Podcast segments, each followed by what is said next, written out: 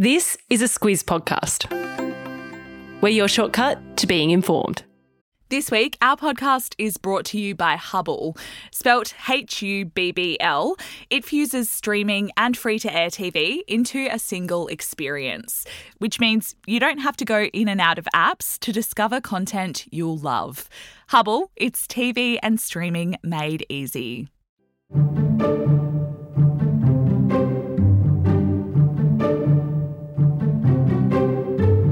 We're on to our second enormous election in a fortnight, with Indonesia having just voted yesterday. This episode is coming out the morning after that vote, so we're not going to have the result, but instead, on this episode, we'll be talking about Indonesia's politics and the legacy of outgoing President Joko Widodo. And we'll also give you a bit of background on the three candidates up for the presidency this time. Squiz Shortcuts is your backstory to the big news stories. I'm Alex Ty. And I'm Claire Kimball. Claire, last week we had Pakistan's general election, which was significant for a couple of reasons. One of them being the sheer size of Pakistan as the world's fifth most populous nation. But Indonesia is even bigger. Yep, even bigger. It's the fourth most populous nation in the world, only behind India, China, and the United States. There are roughly 278 million Indonesians, making it the largest Muslim majority nation in the world. It's also the third largest democracy, and it's also a young electorate. The figure to know here is that 56% of the total eligible voting population is aged under 40 years. And Claire, it is Australia's neighbour, so it's good to know about what is happening in our backyard. And to begin with, let's get the basics down. Unlike Australia and our Westminster system, Indonesia has a president at the heart of their political power. Yeah, of course, how it works in Australia is we elect representatives who then select the leader of the country. But in Indonesia, voters get to directly elect the president of the country, like they do in the United States and plenty of other countries. Mm. And in Indonesia, presidents are elected for five year terms. And the president who has won the last two elections is a man named Joko Widodo. But despite his popularity, which we're going to get into, Indonesia's constitution states that a president can only serve a maximum of two terms as president. And that is what Joko Widodo has done. He's just completed his two terms. So he's had 10 years as Indonesia's president, which means that Indonesia will be electing a new president this week.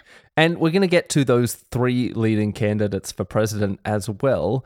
But first, let's take some time to look at the legacy of Widodo. And something that often comes up, Claire, is that before he was a politician, he was once a furniture manufacturer. Yeah, exactly right. And if you go back even further, Widodo was born and raised in a slum, and his rise through the ranks of Indonesian politics was a bit of a cause for celebration there because he was the first president who wasn't from the military establishment or from the political elite.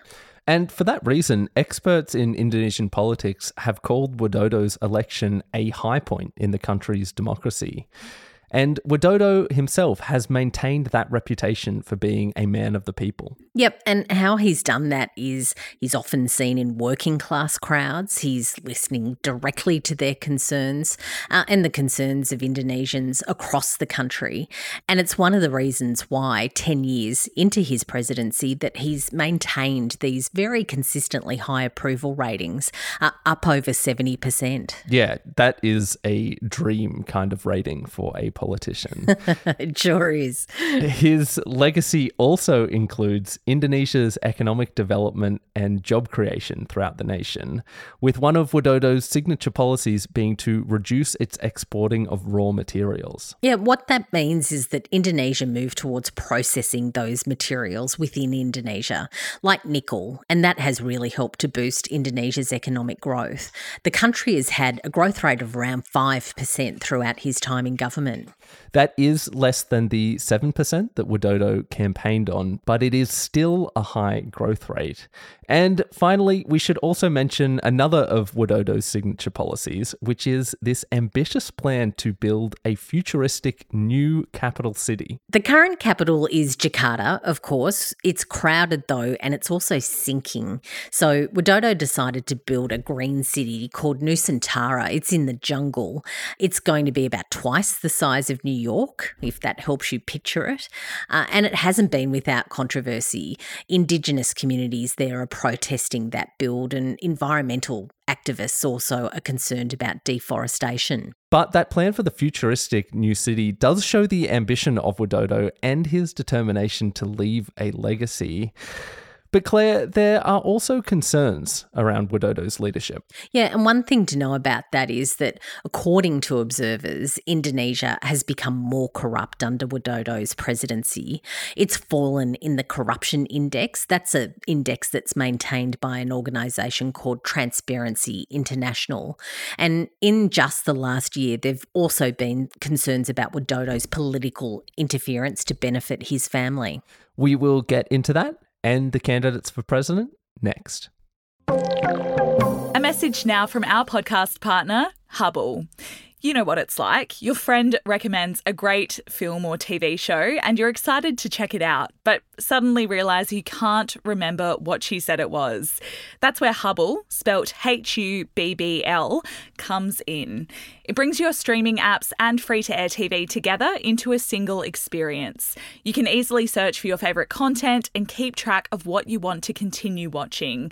You can also watch free to air TV with or without an aerial using the integrated TV guide guide so you always know what's on and where. It's TV and streaming made easy. Go to hubble.com.au to find out more. Okay, Claire. So before the break, we mentioned allegations of political interference from Joko Widodo to benefit his family. And we're going to get into that. But first, we need to quickly lay out the three main candidates running for president. First up, there's Anies Baswedan. He's a former academic and governor of Jakarta. He is coming in as a candidate that's promising change, including scaling back Widodo's new capital city plans.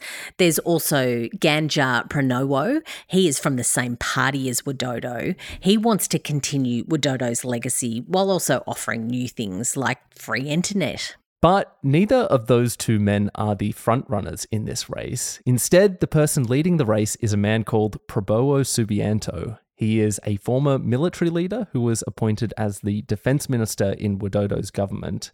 And Prabowo is seen as the candidate who would continue Widodo's legacy. Yeah, and part of that is because Prabowo has literally said at rallies that he wants to continue Widodo's legacy. Uh, so that's one thing. But there's also the fact that Prabowo's choice of vice president is Widodo's eldest son. Exactly. Gibran Rakabuming Raka is Joko Widodo's eldest son. He is 36 years old. And Claire, that age is significant because it's where allegations of political interference come in. Indonesia's constitution says that those running for high office have to be at least 40 years old. Yeah, exactly right. But last year, the country's constitutional court, which, just as a side note, is led by Widodo's brother in law, mm. it passed a ruling that allowed Widodo's son to run for vice president. And that saw a lot of people inside and outside of Indonesia say that this whole chapter is clear political interference from Widodo to keep his family in high office office. Then, when it comes to the actual presidential campaign, there have also been allegations that Widodo has used state funds and state officials to boost Prabowo's campaign. Prabowo's campaign has called those allegations slanderous. Yeah, either way, though, Prabowo's campaign is saying that, of course, with Widodo's son on board, they're the front runner to lead this election as they headed into that vote on Wednesday. And as we're recording, Alex, as you said at the top, that election is happening as we speak. Mm. Uh, all the signs point to a victory for them. So, to finish off this episode, we should just take a quick look at the man who is likely to become the president of Australia's biggest neighbour. And Claire, we have already mentioned that Prabowo has a military past. Yeah, so back when Indonesia Indonesia was run by a military dictatorship around 30 years ago. He was a military enforcer. He's also the son in law of Indonesia's last military dictator. So he's got some very high level, long standing connections to the top of Indonesia's power. Mm. There's allegations that he's also been involved in a number of human rights abuses. Some of those allegations specifically are that he was involved in the disappearance of student activists back in 1998 and also involved in human rights abuses in Papua and East Timor. Prabowo has always denied those allegations. Yep, and it's worth noting though that Prabowo has run for president twice before, and during those presidential races, he liked to present an image of himself being a very strong military man. He was beaten in those two elections by Joko Widodo, who then installed him as the defense minister. And since then, Prabowo has actively set out to change from that strongman image into something else, Claire. Yep, gone is that strongman military dictator type of image. Um, at the age of 72 now, he's trying to cultivate an image of a cuddly grandpa. Uh, Alice and Siobhan spoke about that in the Squiz Today podcast this week. And in this campaign, what he's done is focus a lot on social media. There's been videos of himself dancing on TikTok. Mm. Also, he's got a cat named Bobby, and that cat has its own curated Instagram account. and like we said, Claire, this really does seem to be working with Indonesia's young electorate. And by the time this comes out, we will start to see some of those results from the election coming through, and we'll be able to see if Prabowo really will be Indonesia's next president. And that is your shortcut to Indonesia's election. Now, onto our recommendations. Each week, we like to give further reading, watching, or listening on the topic. And this week, I'm going to link to a piece of news analysis from Peter Hartcher at the Sydney Morning Herald.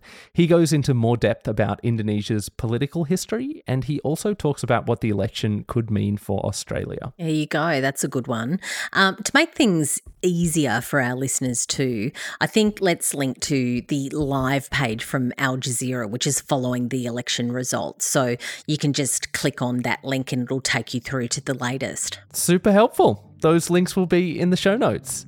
And if you like what you heard, please tell people about this podcast. And if you have any requests, you can send them through to hello at thesquiz.com.au. Thank you so much for listening. Until next time.